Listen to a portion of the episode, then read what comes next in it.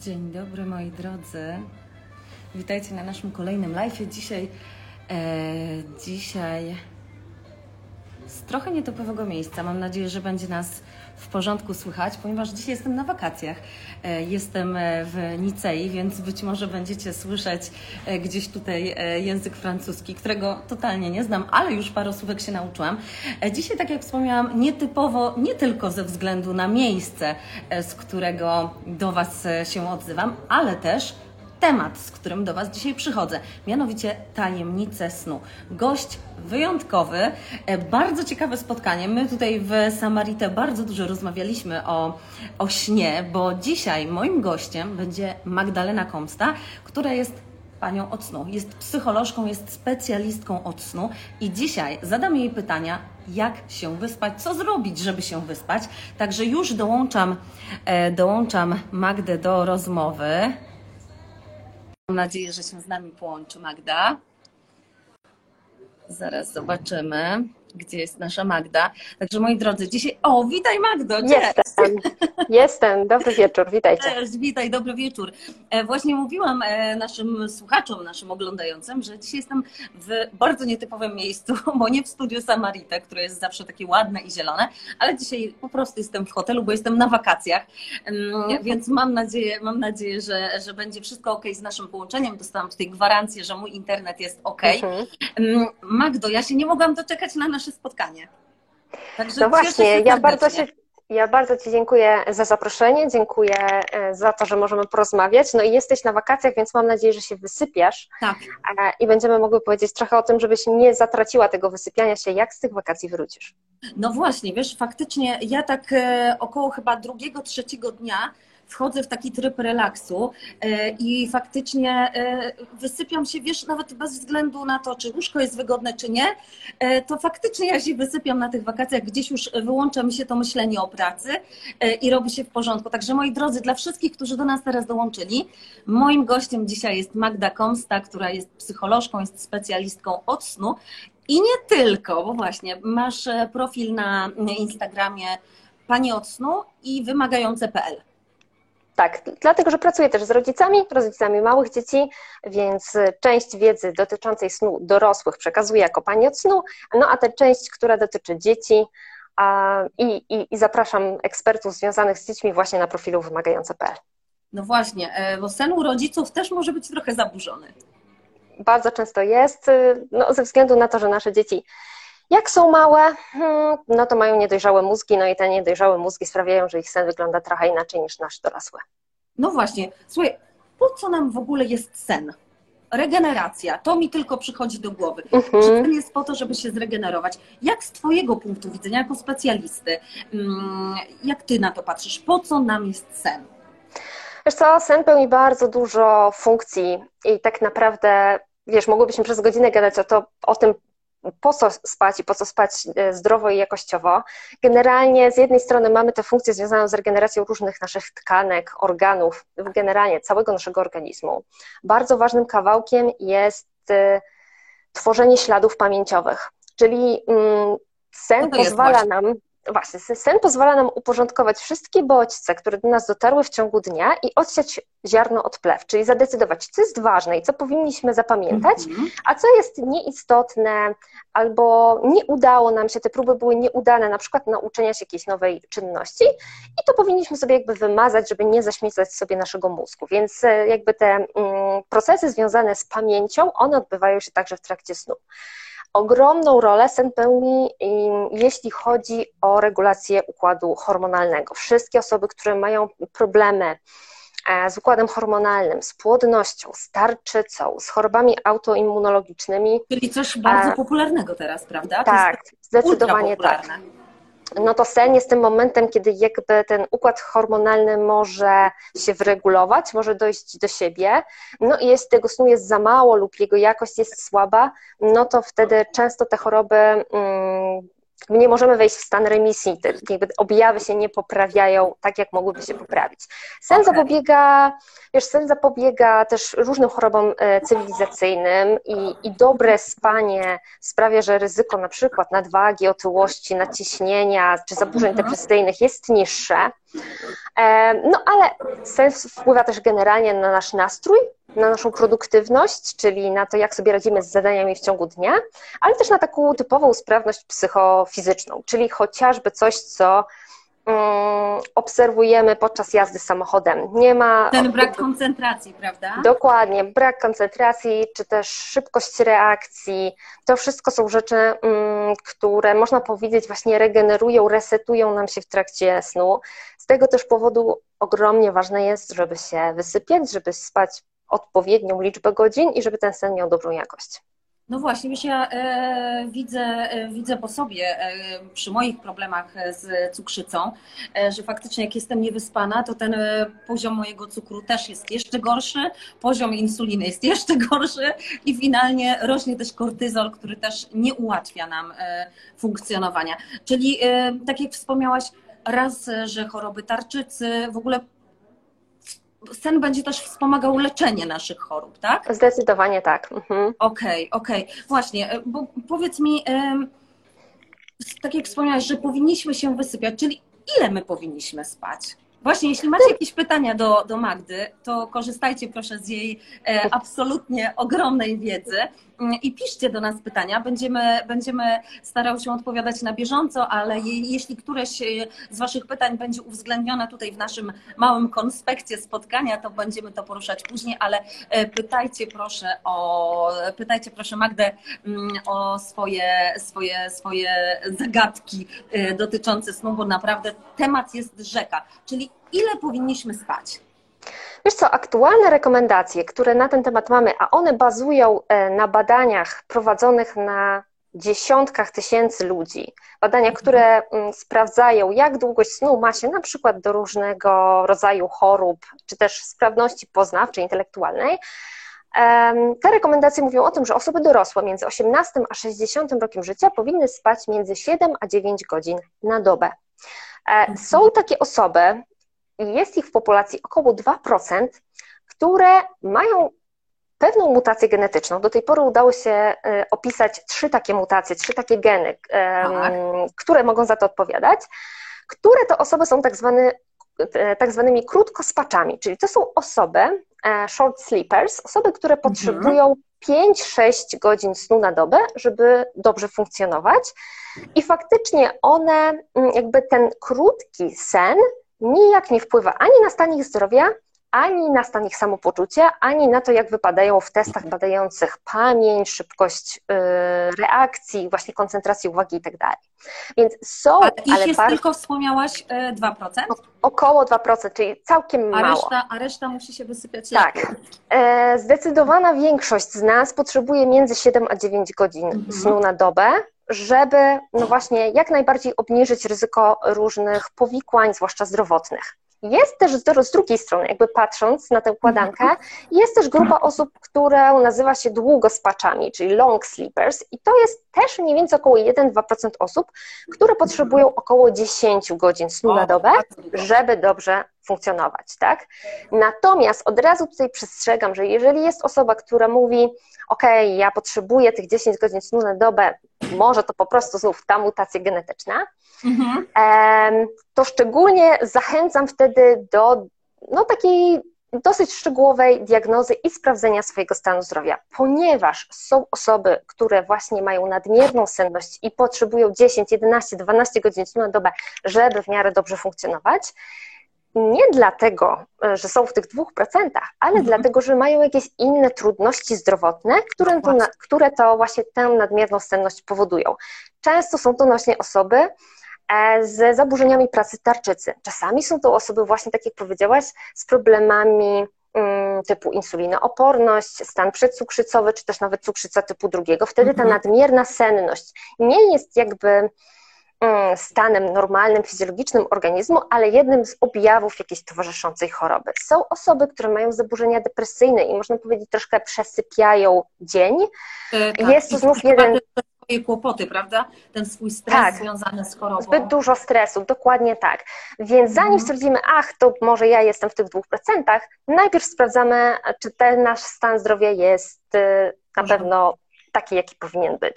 No. Dla większości osób, no właśnie, ze względu na te rekomendacje, które obejmują zdecydowaną większość populacji, mówi się, że większość z nas gdzieś między tymi siedmioma a dziewięcioma godzinami znajdzie to swoje zapotrzebowanie na sen. Na sen. Okej, czyli e, nawet jeśli rozmawiając właśnie ze sobą, e, ja powiem, no sorry, ja potrzebuję więcej snu, potrzebuję 10 godzin, to przede wszystkim powinnam się zastanowić, czy wszystko jest w porządku z moim zdrowiem, skąd, skąd ta senność u niej. Niekoniecznie jestem w tym, w tych procencie czy dwóch, bo to jest bardzo wąska grupa osób, które mu potrzebują, tak, Tak. jak wspomniałaś, albo du- dużo snu, albo tak mało snu.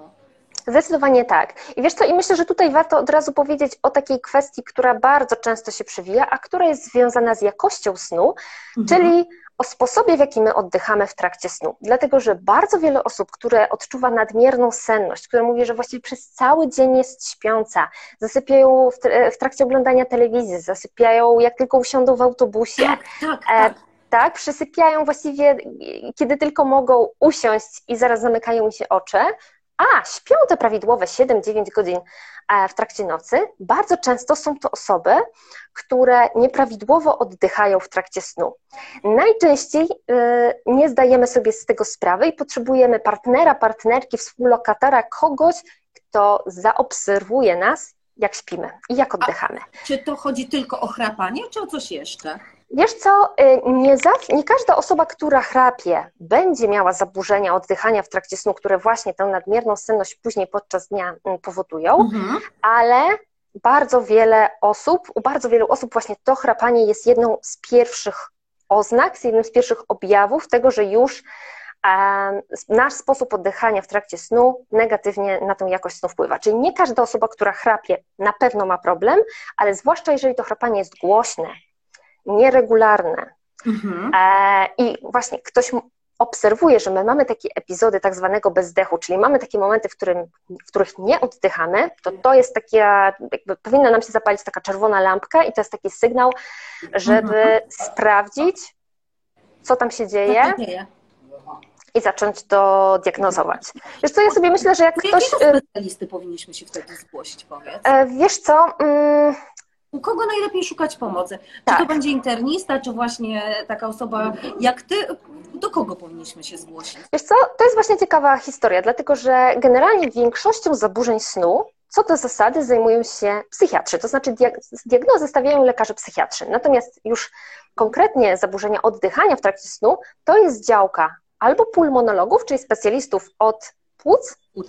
albo laryngologów. Dlatego, że jeżeli myślimy o zaburzeniach oddychania w trakcie snu, to to jest coś takiego, co bardzo wiele osób zaobserwowało, jeśli miało okazję spać z kimś, kto chrapie.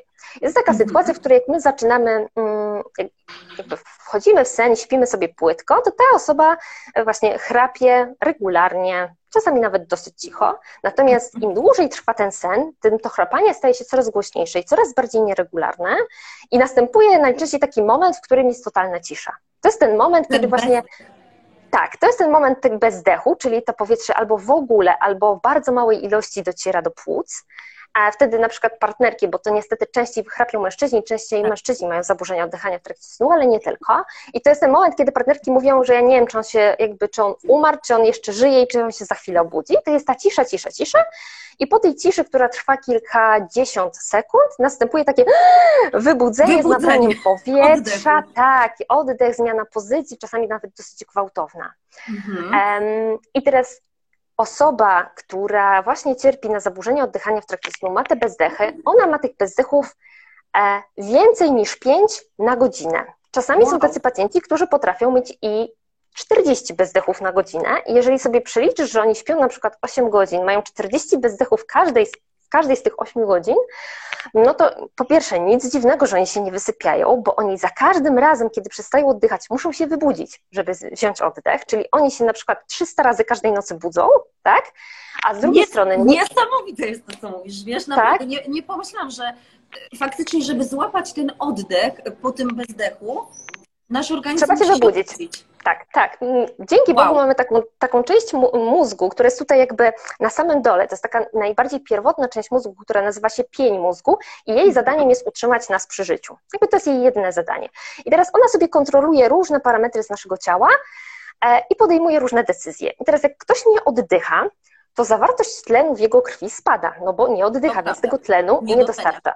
I ta informacja, czyli spada tak zwana saturacja, to się nazywa saturacja. I teraz mózg yy, ma coś takiego, ok, nie oddychasz, spada ci saturacja, yy, rośnie najczęściej tętno, muszę podjąć jakąś decyzję. Albo możesz sobie spać dalej, no ale wtedy się udusisz i jakby no kończymy naszą przygodę, albo ja ci budzę, żebyś wziął ten oddech. No i najczęściej dzięki Bogu ten pień mózgu podejmuje decyzję, żeby jednak delikwenta tak. wybudzić.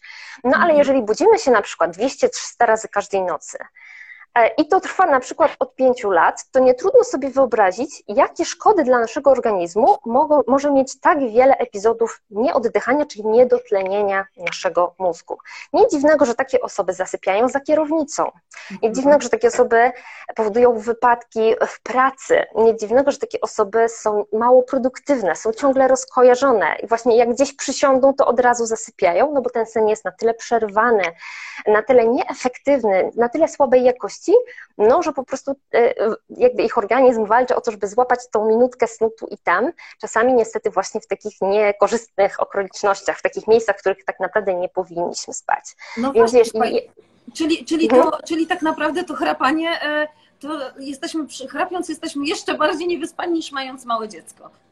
Zdecydowanie tak i zachęcam bardzo mocno do tego, żeby samemu mm, działać, jeśli ktoś nam powie, że chrapiemy i że mamy te mhm. epizody bezdechu, czyli że mamy te epizody, w których nie oddychamy i później gwałtownie, raptownie tego powietrza nabieramy, albo żeby motywować swoich partnerów, swoje partnerki, swoich bliskich do tego, żeby diagnozować, no i właśnie ewentualnie te zaburzenia oddychania w trakcie snu leczyć. I teraz wiesz, mm, tak jak powiedziałam, szukamy pulmonologa lub szukamy laryngologa, który specjalizuje się stricte albo w chrapaniu, albo już nawet w zaburzeniach oddychania. Szukamy przyczyny. Te przyczyny bywają różne. Czasami ktoś ma takie stricte problemy laryngologiczne, na przykład no właśnie tutaj przegrodę. padło pytanie, padło pytanie, tak, czy, czy zatoki tak. mogą mieć... Z... Mo, mog, mogą być to problemy e, właśnie laryngologiczne, czyli nie jest drożny nos. I to powietrze nie ma jak przepływać prawidłowo. E, ktoś ma powiększone migdały, ktoś ma. Mm, czasami ludzie mają trochę zbyt duży język. różne są takie powody stricte laryngologiczne. Czasami bywa tak, i to jest główny powód, niestety, e, mhm. że winowajcą jest po prostu tkanka tłuszczowa tutaj, zwłaszcza na szyi. Dlatego, że kiedy my zasypiamy, nasze ciało się rozluźnia. Tak? My to, napięcie mięśniowe ulega takiemu właśnie obniżeniu, rozluźnia się, no i niestety jak na klatce piersiowej mamy sobie tutaj żebra i te żebra chronią, nawet gdybyśmy mieli tutaj dosyć dużo tkanki tłuszczowej, no to żebra chronią e, tak. płuca przed zapadaniem się, są taką jakby właśnie klatką. Natomiast tutaj na szyi nie mamy, ty, nie mamy tych żeber, nie mamy tutaj żadnego nie ma takiego... tej ochrony, prawda? Tak, Która... dokładnie. Nie mamy tego mechanizmu, tej, który by chronił przed tą tkanką tłuszczową i wtedy, kiedy rozluźniają nam się mięśnie, no to ta tkanka tłuszczowa po prostu, można powiedzieć, ogranicza tak fizycznie, tak? Stanowi taką fizyczną barierę przed prze... dokładnie. Dokładnie tak. Więc bardzo często mm, jakby taką podstawą będzie, ok, spróbujmy po prostu zredukować masę ciała, czyli tak zwane odchudzanie, tak? Okay. Troszkę aktywności fizycznej, Wiesz, trochę nie, diety. Nie, nie pomyślałam o tym. Faktycznie e, mając e, żebra, żebra chronią nam tutaj i płuca, e, więc automatycznie nawet jeśli mamy więcej tkanki tłuszczowej, to e, te płuca są i tak ochronione przez żebra. Dokładnie. A faktycznie tutaj na gardle, no cóż, trochę mięśni, a jeśli śpimy, one są rozluźnione, więc e, tak jak wspomniałaś, to uciska. Stąd właśnie tutaj padło też pytanie, czy, czy powinno się schudnąć, jeśli chce się dobrze wyspać. To... Niestety czasami bywa, że tak. To znaczy bywa tak, że mm, głównym winowajcą jest po prostu nadmierna masa ciała i samo zrzucenie tej masy ciała zlikwiduje tę przyczynę niedrożności, tak? I okaże się, że no jakby już zaczynamy oddychać prawidłowo i już ten sen jest prawidłowej jakości i nagle pacjenci mówią, ja po 8 godzinach, jest, po 7 godzinach jestem teraz bardziej wyspany niż kiedyś e, po 12. Bywa tak, że potrzeba bardziej jakichś, jakichś laryngologicznych operacji czy też zabiegów. Bywa tak, że pacjenci przez jakiś czas śpią z takim specjalnym urządzeniem, które podaje, ciśnie, podaje powietrze pod ciśnieniem, powietrze. żeby te, tak, żeby te drogi oddechowe się nie mhm. zapadały. Ale naprawdę jakby podsumowując, serdecznie zachęcam do tego, żeby żeby traktować chrapanie, zwłaszcza głośne i nieregularne i z bezdechami bardzo poważnie, diagnozować, leczyć, bo można znacząco poprawić jakość swojego życia, ale też obniżyć ryzyko różnych chorób. No dlatego, że znów, jak sobie myślimy o tym bezdechu, czyli niedotlenieniu, no to mhm. myślę, że większość z nas ma od razu takie wyobrażenie, że nie może być dobrze dla naszego mózgu, dla naszego serca i dla naszych płuc, jak one są niedotlenione, prawda? To prawda, to prawda. Dla naszej skóry również, tak? To wszystko się ze sobą łączy, więc prawidłowe oddychanie, oddychanie przez nos, z zamkniętą buzią, bez chrapania, to jest taki standard, do którego dobrze byłoby dążyć. No właśnie. E, powiedz mi, tak jak rozmawiałyśmy, co się dzieje, kiedy się nie wyśpimy. E, raz, że e, nasza gospodarka hormonalna szwankuje. Tutaj właśnie ktoś e, napisał, czy, czy będzie to miało negatywny wpływ na tarczycę. Myślę, że tak. Jak najbardziej tak. Mhm. I padło pytanie, czy jeśli ktoś śpi na przykład 7 godzin, ale od 4 do 11, to czy ma to zły wpływ na organizm? No właśnie, mhm. to czasem te godziny snu są, wiesz, e, niekoniecznie od 23 do 7 rano. E, jak wygląda taki sen u osób, które śpią w godzinach niestandardowych? Um, no i tu, myślę, że tu warto powiedzieć o czymś takim e, jak chronotypy. Chronotypy to są takie... A co to jest? Chronotyp, no właśnie, chronotyp to jest taka indywidualna preferencja pór snu i pór czuwania. Każdy z nas mhm. ma jakiś chronotyp, ten chronotyp jest uwarunkowany genetycznie. Najłatwiej, jakby dla takiego uproszczenia, my dzielimy chronotypy na trzy typy. Tak? Czyli okay. trzy mhm. chronotypy. I to są tak zwane ranne ptaszki, czyli chronotyp poranny. Osoby, które, sta, które same z siebie bez budzika budzą się rano, wcześnie, ale też dosyć wcześnie wieczorem czują się senne i idą spać. E, z drugiej strony mamy tak zwane nocne marki, czyli osoby, które dosyć późno wstają, taki swój szczyt aktywności, najlepszego samopoczucia, e, produktywności, kreatywności mhm. zaczyna im się dopiero po godzinie 17, o, a w ogóle ide tak, w ogóle mhm. idealnie im się pracuje dosyć późno wieczorem, czy nawet nocą i późno kładą się spać. No i mamy mm, osoby o typie pośrednim, czyli właśnie w środeczku, mhm które y, ani same z siebie nie budzą się z pieśnią na ustach o piątej, ale też nie kładą się o godzinie pierwszej czy drugiej e, spać, tak? Czyli gdzieś tam są pośrodku. Mhm. Generalnie w populacji osób dorosłych około 25% osób to są ranne ptaszki, około 25% to są nocne marki i 50% jest gdzieś tutaj pośrodku. I teraz jak mówimy o tym, czy jeśli to jest 7 godzin, ale od 4 do 11, albo czy jeśli to jest 7 godzin, ale od 21 do 4, mhm. to może się okazać, że to jest dobry wzorzec dla tej konkretnej osoby, jeśli on pasuje właśnie do jej chronotypu, czyli do jej zegara biologicznego. I mhm. oczywiście mało będzie takich osób, dla których faktycznie czwarta rano to jest po prostu, tak, bo to mówimy już o bardzo, skraj, tak, o bardzo, skra, mhm. bardzo skrajnym nocnym marku, no ale takie rzeczy też się zdarzają. To jest pytanie, czy to wpływa w jakiś sposób na nasze życie zawodowe, osobiste, um, tak, czy to jakoś koliduje z naszymi obowiązkami, bo mhm. dla wielu osób nie, ze względu na to, że tak sobie ułożyły życie pod swój zegar biologiczny, że właśnie w tym rytmie czują się najlepiej. E, I to jest jakby główne takie pytanie, na ile ten rytm, który utrzymuje, jest stały, bo takie stałe pory kładzenia się spać, stałe pory wstawania, bez względu na to, czy to jest poniedziałek, sobota czy niedziela, są najzdrowsze. No i na ile właśnie ten rytm jest zgodny z moim, moim osobistym zegarem, tak? Większość osób, wiesz, z którymi mm, ja miałam styczność, a które były nocnymi markami, słyszało wielokrotnie w swoim życiu, że trzeba wstawać rano i że każdy może się przestawić na wstawanie rano i wtedy będą mogły dużo zrobić, będą produktywne, będą zdrowsze i tak mhm. dalej. I wiele nocnych marków ma za sobą nieudane próby wstawania o tej przysłowiowej piątej i medytowania i picia y, tak, soków tak, i e, pracy, wody z cytryną, tak? wody z cytryną, tak, zimne prysznice i tak dalej. No i większość z nich nie dała rady przeskoczyć swojego wyposażenia genetycznego i nie ma takiej potrzeby. Tak chciałabym od razu tu powiedzieć, jakby że nie ma nic złego w byciu nocnym markiem, nie jest to mhm. ani gorsze, ani lepsze niż bycie ranem ptaszkiem. To są jakby zupełnie moralnie neutralne. Mm, tak, chronotypy nie, nie podlegają jakiejś ocenie moralnej, że coś jest lepsze, coś jest gorsze, coś jest bardziej właściwe, Czyli po coś powinno się zmieniać. patrzeć, czy my się w tym czujemy dobrze, czy będąc nawet właśnie, wstając o tak e, wczesnych porach, jak dla mnie to są godziny nie do wyobrażenia, bo ja nie potrafię wstać e, normalnie wcześniej niż siódma i co jest dla mnie tak mega, e, mega wczesną porą. Mm, czyli jeśli się czujemy ok, jeśli nie, nie przysypiamy w ciągu dnia, jeśli nie czujemy zmęczenia, to to jest w porządku. Nie, nie, nie zmieniamy tego na siłę.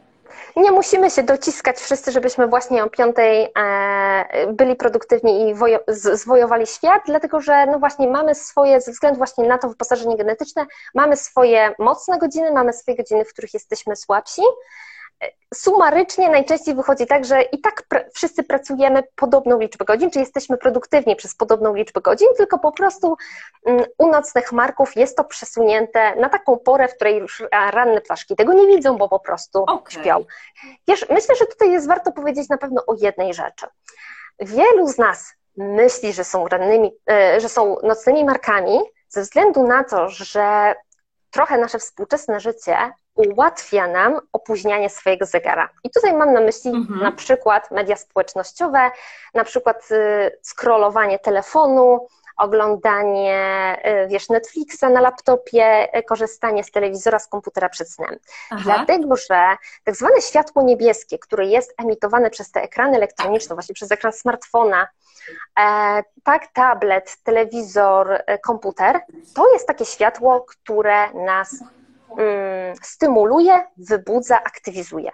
I teraz e, Często jestem pytana, czy to prawda, że właśnie godzina snu przed północą jest lepsza niż dwie godziny po północy, bo jest takie przysłowie, tak? Mhm. E, od razu powiem, że nie ma czegoś takiego jak zegar w naszej głowie. Tam nie ma takich wskazówek, że jest 23 i zegar w naszej głowie mówi, o nie, już za późno poszłaś spać, w ogóle nie, jakby już nie będziemy cię regenerować, w ogóle mhm. koniec, tak?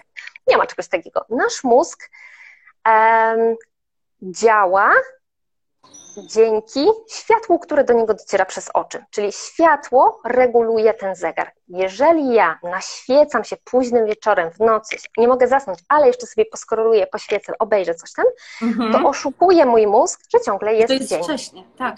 Dokładnie. Czyli my stymulujemy się tym światłem niebieskim i czasami opóźniamy sobie jeszcze bardziej tę porę położenia się do łóżka. Niekoniecznie dlatego, że właśnie moim wewnętrznym zegarem jest kładzenie się o czwartej nad ranem, w nocy, tak, mm -hmm, jakkolwiek to mhm. nazwać. Mm -hmm. Być może, gdybym ja odstawiła te media społecznościowe od 24, od 24 nie patrzyłbym na żadne ekrany, to okazałoby się, że naturalnie robię się senna o drugiej, a nie o czwartej. Więc tu okay. taka ogromna zachęta, bez względu na to, jakim jesteście chronotypem, czy jesteście właśnie rannym ptaszkiem, typem pośrednim, czy nocnym markiem, najlepiej jest na minimum godzinę przed snem odłożyć ekrany. Idealnie dwie godziny, zwłaszcza jeżeli ktoś ma problemy z bezsennością, ma problemy z wybudzaniem się rano, e, pracu, właśnie musi żyć, pracować, opiekować się dziećmi nie w zgodzie idealnie ze swoim chronotypem, mhm.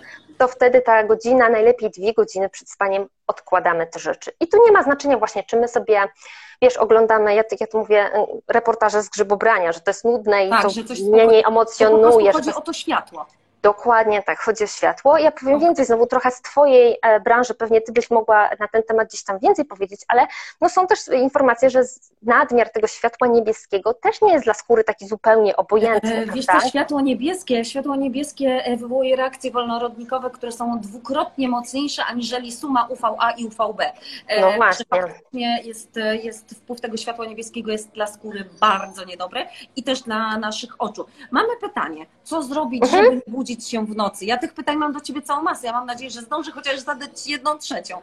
Ale właśnie tutaj e, Anna pyta, właśnie co, co, co zrobić, żeby się w nocy nie budzić? Skąd, skąd no. te wybudzenia w nocy? I to jest bardzo ważna rzecz, o której bardzo wiele osób nie wie. Wszyscy budzą się w nocy. To jest normalne, że budzimy się w nocy. Nasza mhm. noc wygląda trochę jak takie, można sobie wyobrazić, kółeczka leżące obok siebie. Każde kółeczko to jest tak zwany cykl snu, czyli każdy z nas zaczyna cykl snu, przechodzi przez dwie fazy snu, a na samym końcu tego cyklu snu następuje krótkie wybudzenie. To wybudzenie u zdrowych osób bez bezsenności najczęściej trwa od kilkunastu sekund do nawet półtorej, dwie minuty i my go nie zapamiętujemy. Dlatego rano nam się wydaje, że przespaliśmy całą noc i nie wybudziliśmy się zupełnie. Natomiast mhm. każdy z nas się wybudza i każdy z nas wybudza się po każdym zakończonym cyklu snu. Dlaczego? Dlatego, że mm, jest to taki mechanizm ewolucyjny, który miał nas chronić przed niebezpieczeństwami. Nasz mózg nie wie, że jest XXI wiek, że my jesteśmy zamknięci w mieszkaniu i że nam tak, że jesteśmy bezpieczni i nic nam nie grozi. Nasz mózg ma mechanizmy z czasów sawanny, z czasów typu 200 tysięcy lat temu, kiedy nie byłoby bezpiecznie spać sobie całą noc jak kamień i nie nie no być tak. świadomym, co się dzieje dookoła Była nas. masa zagrożeń wtedy, prawda? To... Dokładnie tak. Moglibyśmy mhm. zostać albo zeżarci przez jakieś dzikie zwierzę, albo I... napadnięci przez mm, jakby grupę, która chciałaby przejąć nasz teren, e, na którym my sobie mhm. łowimy i zbieramy. Takie bardzo, bardzo pierwotne. Dokładnie, więc każdy z nas ma wbudowany taki pierwotny mechanizm wybudzania się w nocy na chwilę. Problem pojawia się wtedy, kiedy ta chwila trwa na tyle długo, że już nie jest chwilą, no tylko właśnie, jest kilkoma minutami, tak, dziesięcioma minutami, my zaczynamy patrzeć na zegarek, denerwować mhm. się, więc rozbudzamy się jeszcze bardziej. Więc bardziej mm, niż pytanie, co zrobić, żeby się nie budzić, sensowniejsze jest pytanie, jak szybko zasypiać po każdej pobudce tak? No bo o, jakby no i tak się budzimy, i tak się budzimy. Natomiast mhm. najbardziej, najlepiej wysypiają się osoby, które po prostu potrafią szybko zasnąć po każdej z tych okay. pobudek. I teraz mhm. wiesz, e, tak naprawdę warto na pewno zwrócić uwagę na kilka rzeczy. To znaczy, nasz sen będzie głębszy i jednocześnie będzie nam łatwiej zasypiać po każdej pobudce, im więcej aktywności fizycznej mamy w ciągu dnia. To znaczy ta aktywność fizyczna, mhm. czyli takie fizyczne, klasyczne zmęczenie, pogłębia nam sen i ułatwia nam zasypianie przy tych króciutkich pobudkach. Słuchaj, tak? to stąd się bierze, że właśnie dzieci po spacerze śpią jak kamień, a my jak w ciągu dnia się zmęczymy, mamy jakąś aktywność fizyczną, właśnie chociażby na wakacjach, y, to śpimy dobrze, czyli to się bierze Tak, zdecydowanie tak. Wiesz, wow. druga rzecz, na którą na pewno warto zwrócić uwagę, no to jest kwestia zarządzania stresem, czy też jakby takiego spokoju. Na, najprawdopodobniej każdy z nas miał kiedyś taką krótkotrwałą bezsenność typu 2, 3, 4 noce, gdzie przeżywał coś emocjonującego. To nie muszą być trudne rzeczy, bo można nie spać przed swoim ślubem, denerwując się, tak, mm-hmm, jakby mm-hmm. pozytywną, miłą um, rzeczą, która nas czeka. I tak, i jeżeli jakby nasz, mamy takie napięcie emocjonalne, to ten sen jest spłycony, a jednocześnie przy tej pobudce właśnie wskakuje nam cała, cała gromada różnych myśli, y, różne mhm. rzeczy nam się przypominają, no i zaczyna się ten kołowrotek, który utrudnia nam zasypianie. Dlatego warto się uczyć technik, które ułatwiają relaks, ułatwiają e, wyciszenie się, zaśnięcie. To są wszystkie techniki oddechowe, kiedy my zwracamy uwagę na właśnie na nasz oddech. To są techniki wizualizacyjne, to są techniki z medytacji, z mindfulnessu. no właśnie teraz to różne... jest bardzo modne, prawda? Żeby sobie tak. jakieś techniki oddechowe e, poćwiczyć, czy to rano, czy, czy przed snem, żeby posłuchać jakiejś muzyki, e, mantry, już tu nie się nie będę zagłębiała w masę tych tematów, ale to w takim razie będzie też sprzyjało naszemu snu. Wiesz co, to będzie ułatwiało i zasypianie, jeśli ktoś miał do tej pory trudności z zaśnięciem, bo właśnie ma natłok myśli, ale także właśnie kolejne zasypianie w trakcie nocy, jeżeli my się przebudzimy.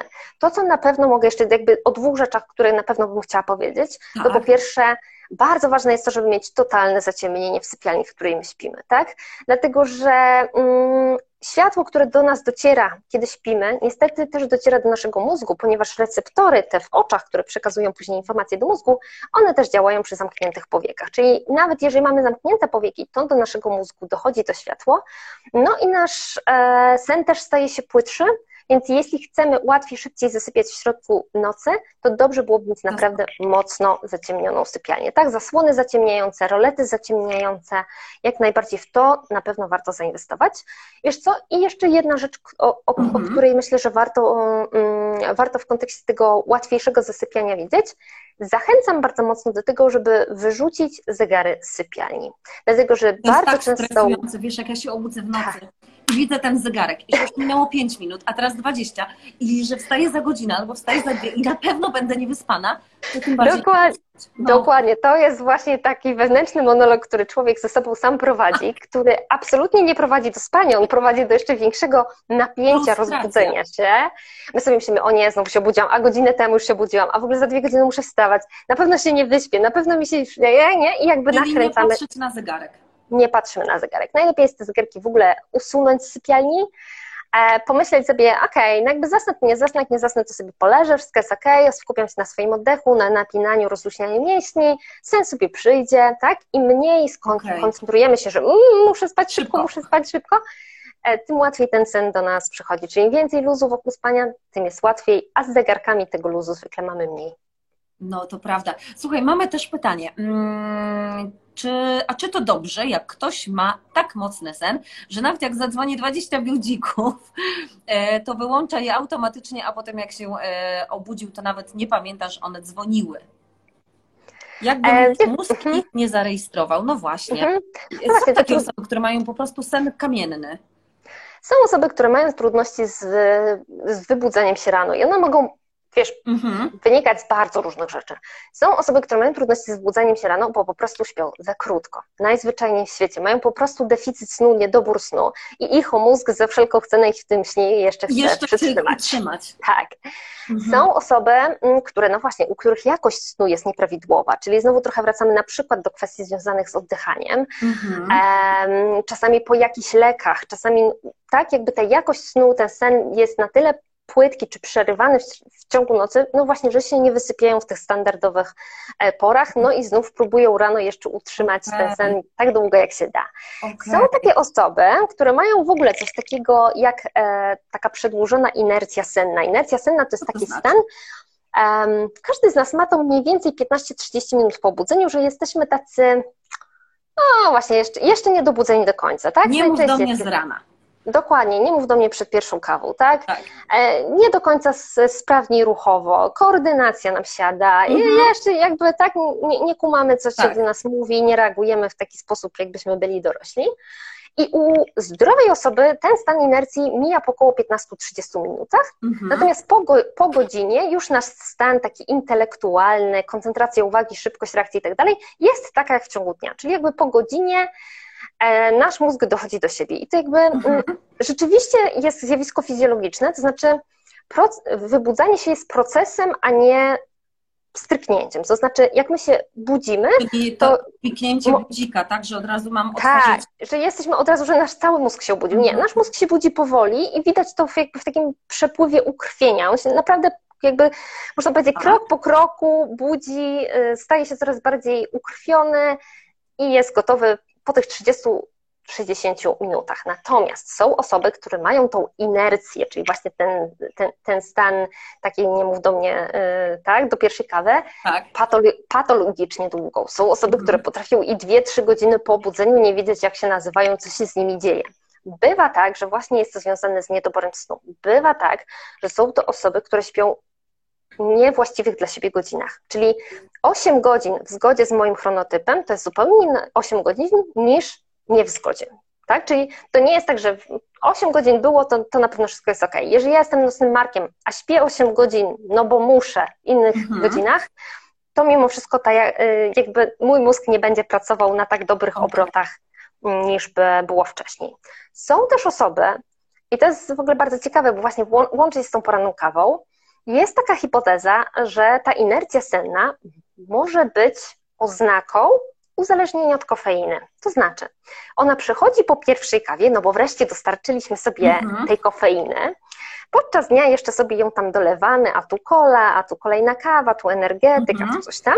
No ale w nocy tej kawy nie pijemy, w nocy tej kofeiny nie dostarczamy. Więc można powiedzieć, że prawdopodobnie u niektórych to są takie trochę mm, objawy odstawienne, tak? Oni są po nocy odstawieni od kofeiny, więc ich mózg jest po prostu jakby nieprzytomny, nieogarnięty. Jak oni tę mhm. kofeinę wreszcie sobie dostarczą, no to e, funkcjonowanie się poprawia. Więc bywa tak, że jak osoby, mm, jakby, które już czują, że kawa generalnie w ciągu dnia na nich nie działa. Nie Oni potrzebują tej porannej kawy w ogóle, żeby się obudzić, ale później nie widzą jakiegoś skoku, mhm. wiesz, energii czy produktywności. Bywa, że takie osoby odstawiają kawę i decydują się na to na przykład, żeby się przemęczyć, to jest około dwa tygodnie, tak, trochę z bólem głowy, trochę z sennością, -hmm. trochę właśnie z takim rozbiciem, e, no to mówią, że faktycznie te poranki się poprawiły. Już nie mam czegoś takiego, że nie wiem, jak się nazywam, dopóki Czyli się to może być po prostu uzależnienie od, od kofeiny, od może tak. nie wiem, cukru? Od stymulantów generalnie, czy kofeina, nikotyna też w przypadku niektórych osób, więc to też jest jakiś taki, dokładnie, więc to jest taki kierunek, e, który można by sobie spróbować, e, tak? Czyli można się od tego odzwyczaić, od, od takiej porannej kawki. Można jak najbardziej, można jak najbardziej, natomiast no, tak jak powiedziałam, nie wszyscy się na to decydują, no bo z jednej mhm. strony kawa ma też y, dobre y, właściwości, tak, jakby y, kupę antyoksydantów i różnych tak. innych y, bardzo pożytecznych rzeczy ma kawa, no ale z drugiej strony y, jeśli to nie jest tak, że jesteśmy wielkimi smakoszami y, i po prostu ta kawa nam bardzo smakuje, a jakby pijemy ją trochę, bo musimy, staliśmy się jej niewolnikami, to może warto się zastanowić nad tym, żeby ją trochę ograniczyć albo zupełnie odstawić, zostawić sobie właśnie na jakieś specjalne okazje, kiedy potrzebujemy tej stymulacji dodatkowej no i zobaczyć, czy to na ten nasz czy na, czy na ten poranek nam, czy nam się to poprawi, tak?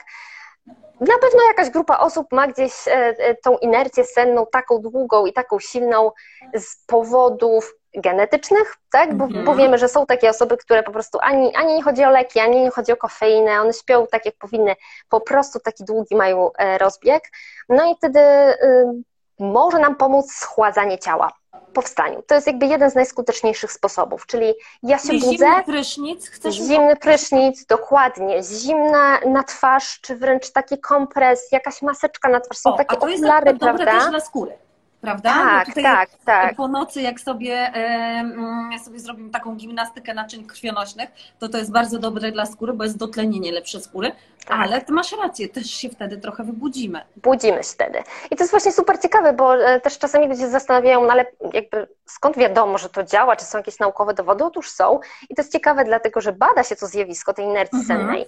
Nie dla tych osób, które tam po prostu nie mogą się dobudzić i tyle. On, to, to zjawisko się bada, co na to działa, ze względu na osoby, które muszą się nagle wybudzać i podejmować ważne decyzje. Czyli na przykład są lekarzem anestezjologiem na dyżurze, na który właśnie zasnął i jest wybudzany i on ma stanąć do stołu operacyjnego. Tak. On nie może mieć teraz inercji przez dwie godziny i nie wiedzieć, jak się nazywa i właściwie jak się w ogóle podłącza kroplówka. Mhm. On musi tu i teraz zacząć za pięć minut dobrze funkcjonować. Więc właśnie bada, bada się to zjawisko mhm. i bada się, co działa, co nie działa, jak działa, czym, czym próbować się dobudzić szybko, właśnie dla osób typu strażacy, lekarze, tak, czyli osób, które szybko wybudzone muszą e, dobrze funkcjonować intelektualnie. Więc tutaj na pewno wiemy, że kofeina u niektórych osób, na pewno wiemy, że szybkie schłodzenie mm, może tutaj pomóc.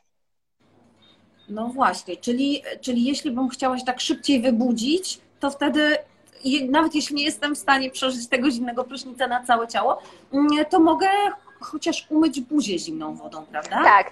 Wiesz co, głównie nas mm, mm, jakby schładzają nasze ciało, wybudzają te dystalne, czyli najbardziej oddalone od serca części, czyli głowa, dłonie, stopy. Więc, y, mhm. więc stopy, dłonie, y, dłonie, głowa, jeżeli to możemy schłodzić, no to szybciej dojdziemy okay. do siebie, nawet jeżeli właśnie moczenie sobie brzucha lodowatym prysznicem no, właśnie, nie jest wiesz, dla mnie zimny prysznic jest totalnie nie do przejścia, bo ja się mogę kąpać we wrzątku, ale to też nie jest zdrowe.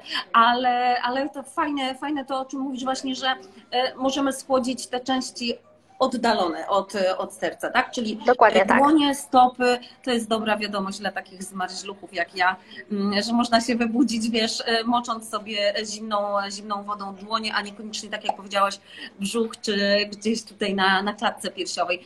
Padło też pytanie e, a propos właśnie chronotypów.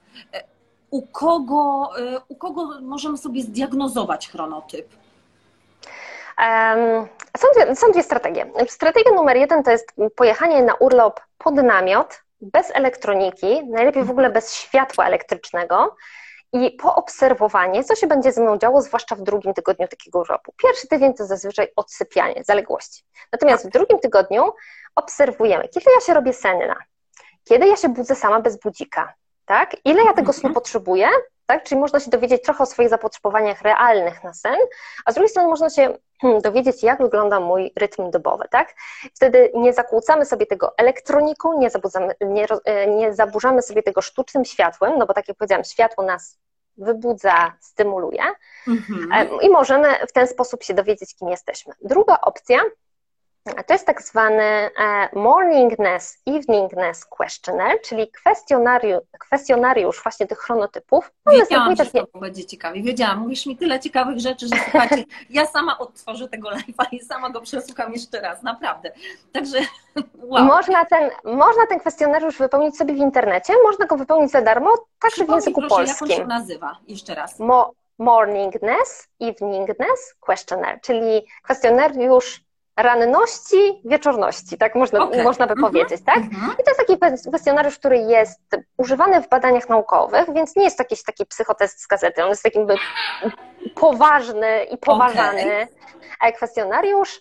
Mm, wypełnia się, odpowiada się tam na różne pytania dotyczące właśnie preferencji godzin, czyli na przykład, gdybyś mógł podejść do ważnego dla ciebie egzaminu, to o jakiej porze powinien ten egzamin y, się odbyć, żeby ci poszło jak najlepiej, tak? Czy rano, mhm. czy wczesnym południem, popołudniem, czy wieczorem, tak? Albo y, jeśli jesteś na urlopie i mógłbyś wstawać o której tylko chcesz, to o jakiej porze byś wstawał, tak? Albo na przykład, gdy, nie, tego typu pytania okay. dotyczące jakby naszych preferencji, się, tak, tak, szukanie jakby odpowiedzi względem swoich preferencji, tego w czym się czujemy najlepiej, więc Opcja idealna to jest po prostu popatrzenie na siebie mm, bez cywilizacyjnych e, mhm. dodatków i, i, i sięgnięcie do swojego rytmu e, biologicznego, a druga mhm. opcja no to po prostu skorzystanie z kwestionariusza, policzenie i zobaczenie, w którą stronę się bardziej przesuwamy.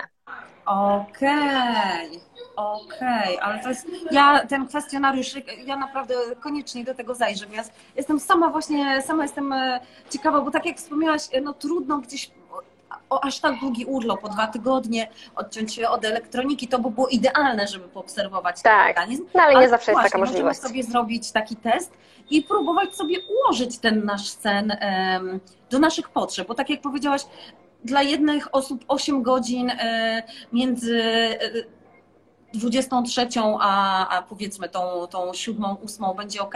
Dla innych to będzie, to, to będzie troszkę inny przedział, y, chciałam powiedzieć, godzinowy. Więc mhm. dla każdego coś innego, więc nie ma tak naprawdę idealnej pory na sen, mam wrażenie, i idealnego czasu na sen. Bo właśnie, powiedz mi, mm, jak jest, bo to mnie też y, mega, mega zawsze ciekawiło, czy możemy sobie jakoś zrekompensować ten brak snu? Czy ja mogę jeśli mam nieprzespaną noc i wstaję i tak sobie myślę, Boże, byleby tylko doczekać do 20, żeby mhm. do domu się położyć, to czy ja jakoś w ciągu dnia mogę sobie zrekompensować ten e, brak snu, na przykład jakąś szybką drzemką, czy robić tą drzemkę? Bo tutaj też padło takie pytanie, czy tak. nie robić drzemek? Mm, niektórzy mhm. mówią, że te drzemki są super, inni mówią nie, nie, nie rób drzemki, bo nie pójdziesz spać znowu później. Więc jak to jest e, z punktu widzenia Ciebie jako specjalisty? Wiesz co, drzemka, mhm, drzemka może być albo taką stałą strategią, którą bardzo wiele osób ma na co dzień, um, zwłaszcza osoby, które są bardzo aktywne fizycznie lub bardzo aktywne intelektualnie, a nie chcą pić kolejnej kawy. I my wiemy z badań, mhm. że taka mhm. krótka drzemka jest skuteczniejsza, tak? jakby bardziej pomaga w poprawie produktywności, czyli naszej zdolności takich intelektualnych, niż kolejna kawa. Albo też drzemka może być używana powiedzmy okazjonalnie wtedy, kiedy e, ten sen w nocy był po prostu za krótki, albo nie jesteśmy w stanie spać w zgodzie z naszym zegarem biologicznym, tak jakbyśmy mhm. chcieli, i trochę rekompensujemy sobie ten niedobór snu w ciągu dnia. I teraz, żeby drzemka nam nie kradła snów z nocy, czyli żeby właśnie nie zaburzała naszego snu nocnego, no to ona po pierwsze powinna być w wczesnych godzinach popołudniowych, czyli powiedzmy 13, 14, jeżeli ktoś chodzi spać bardzo późno, to powiedziałabym, że 15 to już jest taki w ogóle ostatni dzwonek na drzemkę. Wow. Mhm. No bo jeśli faktycznie położymy się na drzemkę bardzo późno, no to znów będziemy musieli czekać kilka godzin, aż e, ten sen znów nadejdzie, tak? No bo troszkę się wyśpimy i znów nasz mózg potrzebuje kilku godzin, żeby wystarczająco się zmęczyć, żeby pójść spać. Jak długa powinna być taka drzemka? No właśnie, no i to jest drugi kawałek. Zdecydowana większość osób będzie korzystała z drzemki tak zwanej power nap, czyli mniej więcej do 20-25 minut. Chodzi tutaj o to, że mm, jeżeli my zaśniemy na te 20-25 minut, to będziemy mieć bardzo dużo korzyści z tej drzemki, a jednocześnie nie zdążymy wejść w fazę snu głębokiego, Bo jeżeli my tej, Mhm. jeżeli wejdziemy w fazę snu głębokiego i z tego snu głębokiego zostaniemy wybudzeni, czy to budzikiem, czy ktoś tam nas obudzi, no to będziemy się czuli gorzej niż przed drzemką. Ta Tak, inercja senna, tak, to rozespanie i rozmemłanie będzie przez następne Tak. dwie godziny. To jest taki częsta historia, że ktoś się po, położył niechcący, zasnął, obudził się za jakiś czas i mówi, że się Mhm. czuje gorzej niż przed tą drzemką, w ogóle bez sensu było się położyć, tak? Więc żeby uniknąć tej inercji sennej, uniknąć tego e, stanu takiego rozmemłania i gorszego samopoczucia niż przed, Mhm. sensownie czy bezpiecznie jest ustawić sobie budzik na te 20-25 minut od momentu położenia się. Wtedy jest jakby Okej. mała szansa, że zdążymy wejść w tą fazę snu głębokiego, a jednocześnie skorzystamy z, e, no, no, z tych zalet drzemki. E, Drzemki. Fajne, fajne, okej. Bo właśnie ja, wiesz, ja u siebie też to zauważyłam, że jak śpię godzinę w ciągu dnia dodatkową, to tak, mam wrażenie, że jest jeszcze gorzej niż przed tą drzemką, bo już chce mi się tak spać, że najchętniej to już bym spała, wiesz, do, do wieczora, a wieczorem jest problem. Czyli e, tutaj e, no, musimy się zmusić do tego, żeby po tych 15 minutach, czy tych 25, 25 e, wstać po Mhm. prostu, a nie, a nie spać sobie dalej. Tak, najlepiej jest po prostu sobie ustawić budzik, ustawić sobie zegar, em, no i się po prostu obudzić. Jest jeszcze taka, wiesz, e, taka sztuczka, Mhm. która się nazywa coffee nap, czyli drzemka kofeinowa. I to jest połączenie korzyści z drzemki i korzyści z kofeiny. A mianowicie mm, kofeina Mhm. zaczyna oddziaływać na nasz organizm po około 20-25 minutach od przyjęcia. Czyli robimy to w ten sposób, że pijemy sobie tą kawę, pijemy sobie ten espresso i kładziemy się na drzemkę od razu. Bardzo często nie trzeba wtedy nawet nastawiać budzika, ponieważ kofeina zacznie działać stymulująco akurat po tych 20 czy 25 minutach, Więc mam takie podwójne uderzenie. Tak, żeby wyciągnąć nas z tej drzemki. Więc mamy i plus drzemki, i tę kofeinę, która mm, tak działa stymulująca, e, trochę poprawia niektórym koncentrację, poprawia sprawność psychofizyczną, Mhm. więc można próbować też łączyć jakby te dwie rzeczy ze sobą. Kofeina, od razu kładziemy się na drzemkę po 20-25 Nie, wiesz, minutach. nie, nie, nie sądzę, naprawdę. Nie, nie wpadłabym na to, żeby się napić e, kawy przed, e, przed drzemką, ale masz rację, to przecież to jest, działanie kawy będzie po tych około 20 minutach, czyli wtedy, kiedy powinnam się wybudzić z e, Dokładnie. drzemki. Powiedz mi właśnie, jakie my, ja tutaj sobie przygotowałam do Ciebie pytania, E, czy była mowa już o sposobach na zasypianie, pyta Ania. No właśnie, to było moje pytanie do Ciebie. Mhm. Mm, Co możemy, co możemy zrobić, żeby lepiej zasypiać? Oprócz takich e, standardowych em, tematów z wywietrzeniem sypialni, z zasłonięciem rolet, tak jak powiedziałaś, żeby było Mhm. ciemniej, ale co, co jeszcze możemy zrobić takiego nieoczywi- nieoczywistego, o czym wiesz Ty, a o czym nie wiem ja, e, osoba niewyspana? Wiesz co, y, przede wszystkim bym powiedziała, że mm, warto się przeprosić z takimi staromodnymi rzeczami jak rytuał wieczorny. My często mamy, jak mamy dzieci, to nasze dzieci mają rytuały wieczorne, bo wiemy, Mhm. że rytuały wieczorne są ważne, a później tak, a później te rytuały wie- wieczorne nam się gdzieś tam rozmywają i po prostu padamy z makijażem, w ciuchach, gdzieś tam na kanapie, w ogóle jakkolwiek, tak? Więc warto mieć swój rytuał wieczorny. Ten rytuał wieczorny może się oczywiście rozpoczynać em, wanną, gorącą wanną, gorącą, gorącym prysznicem. Mhm. To musi być po prostu jakaś seria powtarzalnych codziennie w tym samej kolejności, w miarę wyciszających, relaksujących dla nas aktywności. Bez elektroniki, no bo jak mówiłam o Tak. tej elektronice, raczej ją na tę, na tę godzinę minimum przed spaniem odkładamy. I teraz ym, im bardziej obniżymy swoje napięcie, im bardziej się y, zrelaksujemy, wyciszymy, tym, tym to y, zasypianie będzie łatwiejsze. Dla niektórych osób będzie to poczytanie w miarę nudnej, nieekscytującej książki. Dla niektórych osób będzie to, y, nie wiem, rozmowa. Dla niektórych osób to będzie właśnie jakieś rytuały tak kosmetyczne, rytuały gdzieś tam z wklepywaniem Mhm. balsamów, kremów, różnych takich rzeczy. Żeby E, dać gru- sygnał do swojego mózgu, że wchodzimy w jakieś Tak. czynności. Teraz będzie pora Mhm. spania, tak? I codziennie nasz mózg uwielbia skojarzenia, on żyje skojarzeniami, więc jeżeli robimy codziennie to samo w tej samej kolejności, to to zasypianie jest łatwiejsze. Natomiast to, o czym często zapominamy, to jest wpływ światła na nasz rytm dobowy. I tak jak powiedziałam trochę o tym świetle niebieskim, czyli odstawiamy elektronikę, ale warto pamiętać, że produkcja melatoniny, czyli tego hormonu zasypiania, tego hormonu, który ułatwia nam zasypianie, ona startuje około dwie godziny przed zaśnięciem. I teraz, Mhm. jeżeli my siedzimy w takim jasnym, oświetlonym pomieszczeniu cały czas, to ta produkcja melatoniny jest na słabym poziomie. Jeżeli my sobie troszkę wyciemnimy to pomieszczenie już nawet na dwie godziny przed spaniem, albo zapalimy sobie świecę, bo świece w ogóle nie zaburzają produkcji melatoniny, to mhm. nasz mózg dostaje informację, oho, zaszło słońce, jest wieczór, będziemy niedługo szli spać. Zaczyna się produkcja tego hormonu, który ułatwia nam zasypianie. Tymczasem my bardzo często siedzimy właśnie w rozświetlonym salonie, nawet jak już wyłączymy powiedzmy tę, tę elektronikę. Mhm. Potem idziemy do łazienki. W łazience też jest super jasno, ostre, jasne, zimne światło, które nas właśnie wybudza pod kątem czysto hormonalnym. Tak my możemy mhm. jakby myśleć sobie o różnych spokojnych rzeczach, natomiast nasz mózg hamuje produkcję melatoniny. Więc warto bardzo mocno zwrócić uwagę na to oświetlenie wieczorem, oświetlenie w naszej łazience. Zastanowić się, czy ja na pewno muszę włączać wszystkie LEDy, wszystkie światła, świecić sobie po oczach, czy ja mogę to wszystko robić trochę w takim półmroku, żeby... wprowadzać Dokładnie, żeby się pomalutku wprowadzać w to, co się dzieje.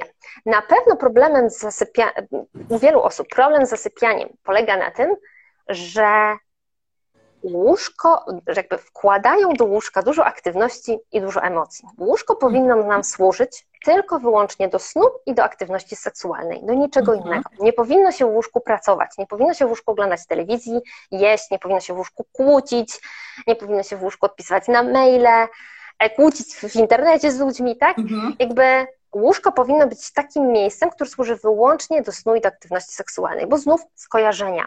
Jeżeli w moim łóżku jest mnóstwo różnych, także trudnych emocji, e, stresów, pracy, różnych rzeczy, no to ja się kładę do tego łóżka, no i tam I jest właśnie to dużo. To jest ze mną. To wszystko dalej. tam jest.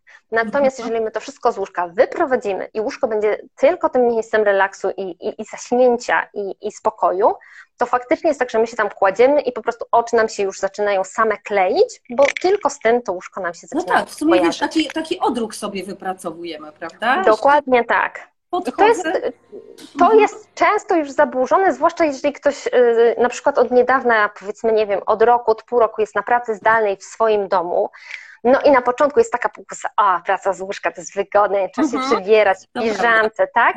Natomiast to, to jest wygodne, ale jednocześnie nie jest najlepsze z punktu widzenia, higieny snu, mhm. no bo tworzy, właśnie rozmywa te skojarzenia, które są w samym łóżku.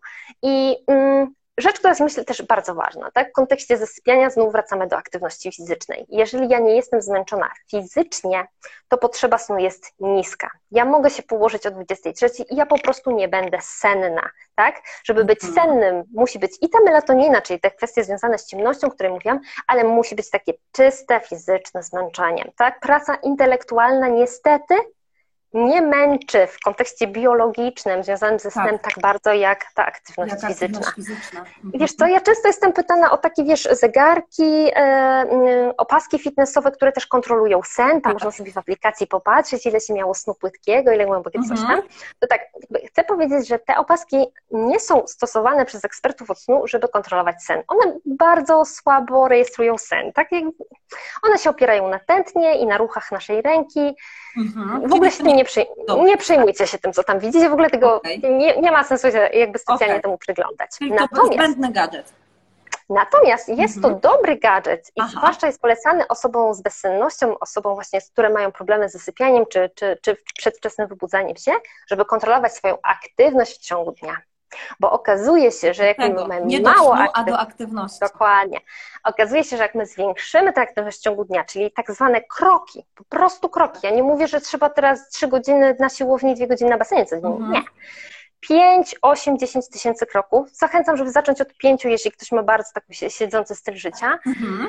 I nagle się okazuje, że po prostu, jeżeli my sobie tutaj pilnujemy tej aktywności fizycznej w ciągu dnia, to i problem ze sypianiem jest mniejszy i problemy z bezsennością zaczynają się powoli jakby obniżać, no bo, e, no, no bo ten mechanizm takiego biologicznego zmęczenia, czyli tak zwana presja snu, po prostu robi za nas robotę.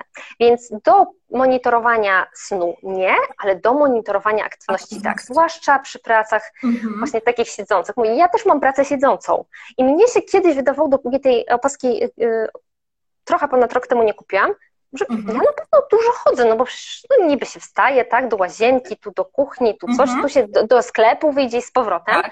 No i okazało się, że nawet do, do, sklepu i z powrotem to to jest nadal 1500 kroków. Do, do 10 tysięcy to jest już naprawdę bardzo daleko. No właśnie, tak? wiesz, ja też, ja też kiedyś e, sprawdziłam w takiej aplikacji, ile robię kroków i ja byłam przerażona, że tak mało, gdzie ja mam wrażenie, że chodzę cały czas, wiesz, bo tak, w mojej pracy tak. chodzę, ale to chodzenie po pracy to jest nadal mała ilość kroków. to, to jest nadal, nadal jest wszystko blisko, tak, więc mhm. Y, tutaj mm, przy problemach z zasypianiem z jednej strony patrzymy na te kwestie związane z samym wieczorem, rytuałem, łóżko, tak, ta ciemność, wszystkie rzeczy, ale z mhm. drugiej strony na dobry sen pracuje się właściwie od samego rana. Tak? Na dobry sen się pracuje tą aktywnością fizyczną w ciągu dnia, no i trudno jest to, trudno jest to przeskoczyć. Więc mm -hmm. tutaj jakby to nie muszą być ciężkie treningi, absolutnie nie treningi bezpośrednio przed zaśnięciem, bo one podnoszą temperaturę ciała i wtedy jest trudno zasnąć, tak? Takie osoby, no które właśnie, ćwiczą gdzieś tam przed samym spaniem. jeszcze bardziej rozbudzeni, prawda? Wiesz co, jesteśmy rozgrzani przede wszystkim, o, a jak o. jest wysoka temperatura ciała, to jest trudno zasnąć. Trzeba obniżyć, czyli trzeba schłodzić przed spaniem. Natomiast y,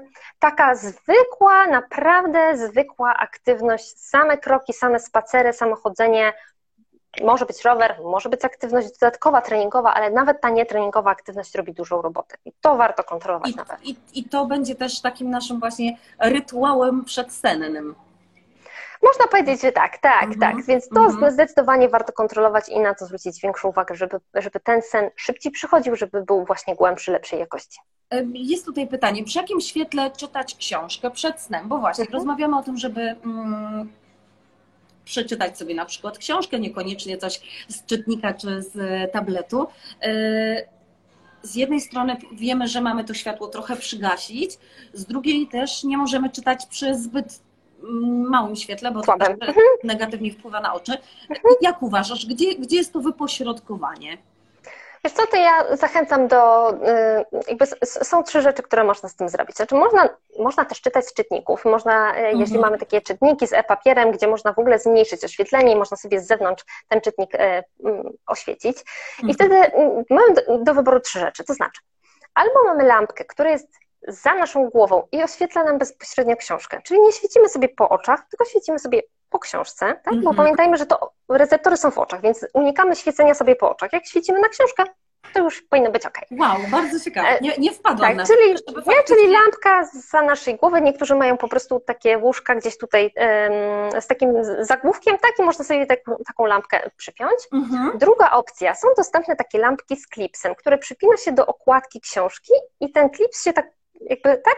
Tak się go wygina -hmm. i on świeci bezpośrednio na książkę. Czyli przypinamy lampkę na mhm. baterię z klipsem do książki. Potem się tylko naciskamy, odkładamy to razem z książkę razem z lampką gdzieś tam na, e, na szafkę nocną. Mhm. I opcja numer trzy, którą najczęściej stosują rodzice małych dzieci, to jest czołówka. Czyli taka lampka, którą osoby, które na przykład biegają po mhm. zmierzchu tak, albo chodzą tak. po górach, czyli mają taką czołówkę, tak, taką lampkę, którą się na taki opasy zakłada i wtedy jakby świecimy sobie wyłącznie na książkę, nie świecimy nie sobie po oczach. oczach. Tak, więc takie nie, trzy opcje. Magda, naprawdę, ja będę odsłuchiwać tego live'a, więc tak. takie trzy opcje sobie można, yy, można sobie zastosować, jeśli ktoś lubi czytać. Wiesz co, ale myślę sobie, że to jest chyba ważne, żeby też powiedzieć, bo wiele osób się martwi, że nie ma czegoś takiego, że jak zgasi światło, zamyka oczy i już śpi. Także jest takie oczekiwanie, że to powinno bardzo szybko nastąpić. I ludzie się zaczynają denerwować, że już nie dwie minuty leżę i nie zasnęłam, w ogóle tragedia. -hmm. Więc chciałabym powiedzieć, że normą z punktu widzenia medycyny snu jest zaśnięcie od zgaszenia światła w ciągu 30 mm -hmm. minut. 30 minut. To jest normalne. Okay. My mówimy o Godzinę, tym, że ktoś ma problem. godziny jeszcze możemy leżeć w tym łóżku, tak. że coś jest z nami nie tak. Tak, dokładnie. Wiele osób myśli, że to powinno być właśnie to przysłowiowe w trakcie kładzenia głowy na poduszkę ja już śpię. Niektórzy tak mają. Mhm. Natomiast uwierzcie mi, że jeżeli ktoś zasypia w ciągu, mówi się około 3 minut, jeżeli ktoś zasypia krócej niż 3 minuty od, położe, od zgaszenia mhm. się światła, położenia się um, tak, właśnie na poduszkę, to to jest, to to jest problem.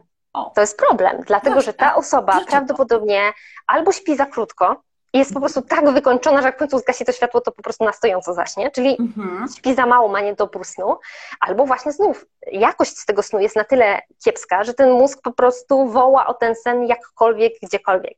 Czyli właśnie zbyt szybkie zasypianie jest problemem jest niż niż zasypianie do 30 minut. Jeżeli nam pacjent, klient zasypia dłużej niż 30 minut, no to faktycznie zaczynamy myśleć, że no okej, okay, to trwa trochę za długo, coś tam musimy kombinować. Natomiast warto mieć tą wiedzę, bo ta wiedza wiele osób uspokaja, że jak one sobie myślą, okay, ja mam 30 minut na zasypianie, to się nie muszę denerwować, że już tu leżę 10 minut, tak? Mhm. Że zmieniłam pozycję trzy razy. Sama ta wiedza jest bardzo uspokajająca dla wielu osób, pozwala się pozbyć problemów de facto z zasypianiem. Wiesz, Także ja... do 30 minut to jest norma. Ja, e, jak gdybym, jak, jakbyś mnie zapytała, po ilu, po, jakie jest moje zdanie, po ilu minutach powinnam zasnąć, e, żeby było ok, to ja bym powiedziała, że nie, no 10 minut ja już powinnam spać. A tu mnie uspokoiłaś i ty mówisz, że ja mam na to pół godziny. Tak, tak, masz na to pół godziny. Chill. Od zgaszenia światła. Mamy, mamy szansę się jeszcze powyciszać i uspokoić. Okej, okay. jeszcze, a wiem, o co chciałam zapytać. E, bo dużo osób mówi też o bezsenności. Mówimy o problemach ze spaniem, z niewyspaniem, z bezsennością. Jaka jest ta granica mm, niewysypiania, a bezsenność? Kiedy to się zaczyna, wiesz, y, kiedy to niewyspanie przychodzi w bezsenność? Mhm. Co, bezsenność to jest taka sytuacja, kiedy my mamy czas na sen w naszym harmonogramie, a ten sen nie przychodzi. I teraz mhm. bezsenność może wyglądać tak, że właśnie kładziemy się do łóżka i nie możemy zasnąć, to zasypienie trwa długo. Bezsenność to może być to, że my się wybudzamy w nocy na długo i nie możemy, tak, mamy trudność w zaśnięciu ponownym. U niektórych osób bezsenność wygląda tak, że one się budzą we wczesnych godzinach porannych, na przykład dwie godziny przed budzikiem i nie mogą już zasnąć, mimo że mogłyby jeszcze pospać. A Czwarty jakby z takich objawów, który może występować, to jest sen płytki i nieregenerujący. Czyli mam wrażenie praktycznie jakbym nie spała całą noc, ten sen jest płytki, on jest nieregenerujący. To są takie cztery objawy, u niektórych osób jest jeden, u niektórych są dwie, mhm. trzy, a mogą występować wszystkie cztery naraz. Czyli osoba mhm. ma czas spać, tak? Miałaby czas spać, no ale ten sen nie chce, nie przyjść. I teraz y, tak jak mówiłam, praktycznie każdy dorosły ma za sobą jakiś epizod takiej krótkotrwałej bezsenności, takiej 2, 3, 4 dni, mhm, tydzień, tak, bo coś emocjonującego działo. Tak. Natomiast jeżeli ten stan trwa, mm, jakby powtarza się trzy lub więcej nocy w tygodniu przez miesiąc albo dłużej, czyli mamy mhm. trzy bezsenne noce w tygodniu przez miesiąc lub dłużej, to jest moment, w którym jest warto szukać pomocy. pomocy tak? Nie czekać, bo bezsenność lubi się utrwalać, czyli mm, jak ta o. bezsenność trwa długo, mhm to zaczynają się różne, z jednej strony zachowania i złe nawyki, które ją utrwalają, czyli osoby się kładą jeszcze wcześniej do łóżka, jeszcze bardziej próbują zasnąć, tak? tak? Albo tym jeszcze bardziej. Tak, albo mhm. odsypiają na drzemkach w ciągu dnia. No to jak odsypiamy na drzemkach, to znowu w nocy kiepsko śpimy, tak? Albo są mało aktywne, są tak. leżące, siedzące, jakby nie mają energii. Mhm. No więc znowu, tak? Mało, mało energii, mało ruchu, mało ruchu, kiepski sen w nocy, tak? Ale z drugiej strony pojawiają się różne takie um, psychologiczne podtrzymywacze, czyli zaczyna się lęk, zaczyna się zdenerwowanie. Ludzie zaczynają sobie myśleć, jak to dzisiaj będzie, a czy się dzisiaj wyśpię, a czy się nie wyśpię, a czy to nie ma wpływu na moje zdrowie, a to na pewno wyniki badań mi się pogorszą, a w ogóle to wyleją mnie z pracy, bo zobaczą, że ja teraz jestem mało produktywna. Zaczyna się ustawianie swojego życia pod spanie. Nie, nie pójdę na tą imprezę, bo ja o 21 to już muszę siedzieć i się wyciszać, bo ja muszę się wyjąć, tak? Mhm. Zaczyna się, nasze myśli i zachowania zaczynają krążyć wokół spania, tak? Osoby, mhm. które nie mają problemu ze spaniem, nie myślą o spaniu. No w ogóle jakby nawet, okay. nie, jakby to, to im nie, nie, nie, nie, nie zajmuje ich to myśli, tak? Oni on po prostu śpią, mówią, no kładziesz się, mhm. śpisz, no, tyle, tak? Natomiast jak ktoś zaczyna mieć problemy ze spaniem, zwłaszcza bezsenność, no to zaczyna bardzo dużo uwagi temu poświęcać, właśnie pojawia się lęk, zdenerwowanie, różne przekonania wokół tego spania.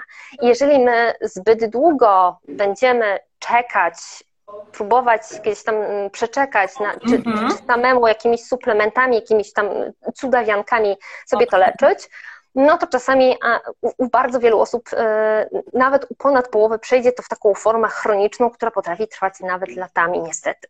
Czyli trzeba reagować szybko, tak jak Więc dobrze jest reagować, jeżeli to jest dłużej niż miesiąc, to już nie czekać, reagować, żeby właśnie nie utrwalić sobie tych złych nawyków i tych złych nawyków, mhm. powiedziałabym, myślo, myślowych, tak? Okej, okay, a powiedz mi, czyli jeśli zauważam u siebie, że te trzy noce w, w tygodniu na przykład nie wysypiam się, e, chociaż, chociaż mam na to czas, ale, ale, ale, ale, ale nie śpię, e, to czy naj, najpierw oczywiście wprowadzam te, próbuję wprowadzić te rytuały, o których e, tutaj rozmawiałyśmy, mm, a jeśli to nie pomaga, to gdzie szukać pomocy? Bo tak jak rozmawiałyśmy e, o tych hmm. bezdechach, mówiłaś tutaj o e, pulmonologu, o laryngologu. Laryngologu, dokładnie. A jak czujemy, że dopada nas bezsenność, problemy z bezsennością, to u kogo szukać pomocy? Wiesz co, na samym początku najlepiej się zgłosić po prostu do lekarza rodzinnego. Dlatego, że mm, bezsenność może być wywołana przez problemy zdrowotne albo może być podtrzymywana przez problemy mhm. zdrowotne, które na poziomie lekarza rodzinnego będziemy w stanie jakby zdiagnozować i mhm. wychwycić, wyleczyć, tak? Bo przykładowo są osoby, które nie wysypiają się, mają trudności z zasypianiem, mają płytki, nieregenerujący sen, mhm. bo mają anemię z niedoboru żelaza. I ta anemia z niedoboru żelaza, poprzez, poprzez to, że ona wpływa na produkcję dopaminy, czyli takiego neuroprzekaźnika, który wpływa też na nasz sen, jakby ta anemia z niedoboru żelaza wpływa i trochę wygląda, jakby była to bezsenność. To nie jest stricte bezsenność, to najczęściej jest tak zwany mhm. zespół niespokojnych nóg. To jest taka śmieszna nazwa, ale nie śmieszne zupełnie zaburzenie. To jest takie zaburzenie snu, które polega na tym, że jak my się położymy i nie ruszamy nogami, to zaczynamy czuć, jakby stado mrówek chodziło nam pod skórą. Mhm. I to, to jest nieprzyjemne, to jest takie drażniące. Może to nie jest ból, ale to nie jest przyjemne. Jak my na chwilę ruszymy nogami, to to przechodzi.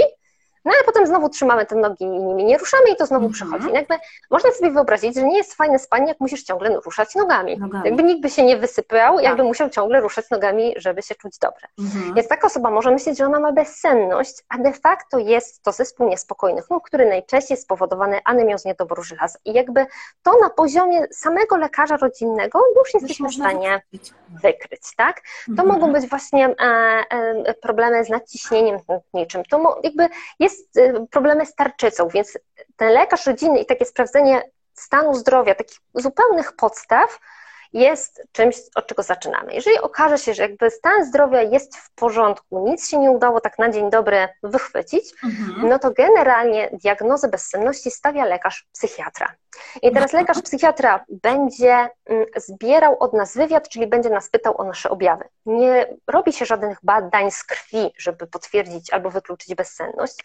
Nie robi się badań snu, czyli nie idzie się do laboratorium snu i podpina się pod wszystkie czujniki, mhm. żeby zbadać, czy ktoś ma bezsenność, bo bezsenność jest związana z subiektywnymi odczuciami konkretnej osoby. Czyli nie ma jakby jakichś zewnętrznych, obiektywnych badań, które tutaj będą wykonane, tak? Wystarczy to, co my zrelacjonujemy, co my opiszemy. Mhm. I w tym momencie, w tym momencie mamy jakby takie dwie równie skuteczne drogi leczenia bezsenności. Z jednej strony to jest tak zwana farmakologia, czyli po prostu leki nasenne. Problem z lekami nasennymi polega na tym, że są to leki, które można stosować maksymalnie przez 4 tygodnie. Dlatego, że są to leki, na które tolerancja rośnie, czyli uzależniają. Uzależniają. Nie można leków nasennych brać dłużej niż 4 tygodnie, bo trzeba by brać coraz większe, coraz większe, coraz większe dawki, a i tak będą działały coraz słabiej. To jest trochę tak jak niestety narkotyki. Także jakby im mhm. dłużej się bierze, tym większe muszą być dawki, a i tak nie działają tak, jak mhm. działały kiedyś, bo mózg przyzwyczaja się do ich, do tej substancji. Tak, tak. tak tak? jakby, mhm. więc y, leki nasenne są stosowane krótkotrwale i zazwyczaj w takich sytuacjach takiej bezsenności, gdzie umiemy złapać przyczynę na przykład związaną ze stresem, czyli powiedzmy ktoś jest w żałobie, tak? I on mhm. tu i teraz musi zacząć spać, bo ma dzieci, dzieci którymi się musi opiekować, tak? Mhm. Więc tu i teraz ta farmakologia na te cztery tygodnie, żeby przetrwać, jakby przetrwać, tak? Te, te sytuacje. Natomiast mhm. druga ścieżka to jest właśnie terapia poznawczo-behawioralna bezsenności, czyli terapia psychologiczna bezsenności, tak? I to jest bardzo ciekawe, dlatego że terapia poznawczo-behawioralna bezsenności ma taką samą skuteczność jak farmakoterapia. To jest około 80% skuteczności, wow. czyli 8, 8 na 10 osób, bardzo wysoka. 8 na 10 mhm. osób e, wyleczy się z bezsenności dzięki tej terapii psychologicznej. Ta terapia psychologiczna trwa od 6 do 8 tygodni czyli to jest między 6 a 8 spotkań, mhm. tak?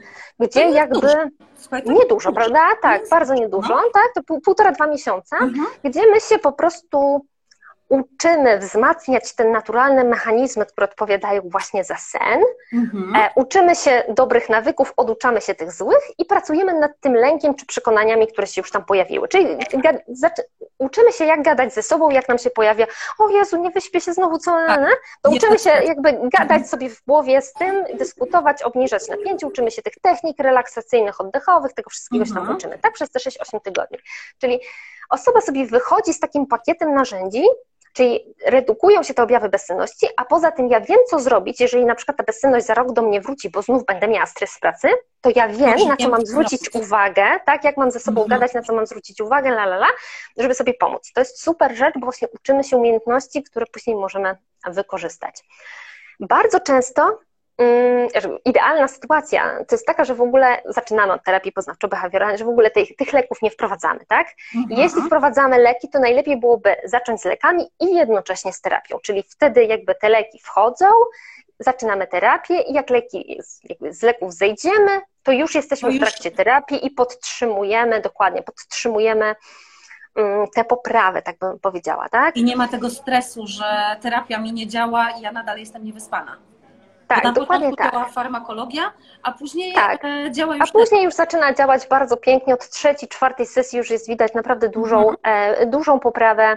Jeżeli, tak, jeżeli stosujemy te zalecenia, robimy te prace domowe, tam różne rzeczy, które sobie wprowadzamy, to faktycznie jest widać znaczącą różnicę. Problem oczywiście, jak zwykle, polega na dostępności, to znaczy mamy na razie mało e, osób, które się tą terapią e, bezsenności zajmują. Mm, na szczęście jest ich coraz więcej. Mamy też aplikację, którą sobie można pobrać do terapii bezsenności. Aha. I tak naprawdę, jeżeli ktoś też nie ma możliwości skorzystania e, ze wsparcia takiego jeden na jeden, to mhm. można też pracować z aplikacją i te aplikacje mają potwierdzoną skuteczność w takim znaczeniu, że one faktycznie, jeżeli idziemy tym e, jakby programem, to one też e, są skuteczne, więc Jak, jakby... Powiedz mi, ta, jakie to są na przykład aplikacje? Wiesz to aplikacja się nazywa, w Polsce mamy dostępną aplikację, która się nazywa Terapia bezsenności, chyba po prostu, tak? Okay. W ten sposób. Jest to, mhm. jest, to, e, jest to aplikacja stworzona przez e, dwójkę mm, takich ekspertów medycyny snu. W Polsce jest to psychiatra i psycholożka kliniczna, mhm. właśnie na bazie tej klasycznej terapii, którą się robi w gabinecie. Czyli jakby to jest przeniesione w formę aplikacji, i można też z tego skorzystać. Więc idealnie byłoby, gdyby wszyscy pacjenci z bezsennością od razu zaczynali terapię. Nie zawsze jest to możliwe, czy nie zawsze było to możliwe. Teraz mhm. też dzięki tej aplikacji być może więcej osób z tego, e, z tego będzie korzystało i, i będzie z tej bezsenności wychodziła.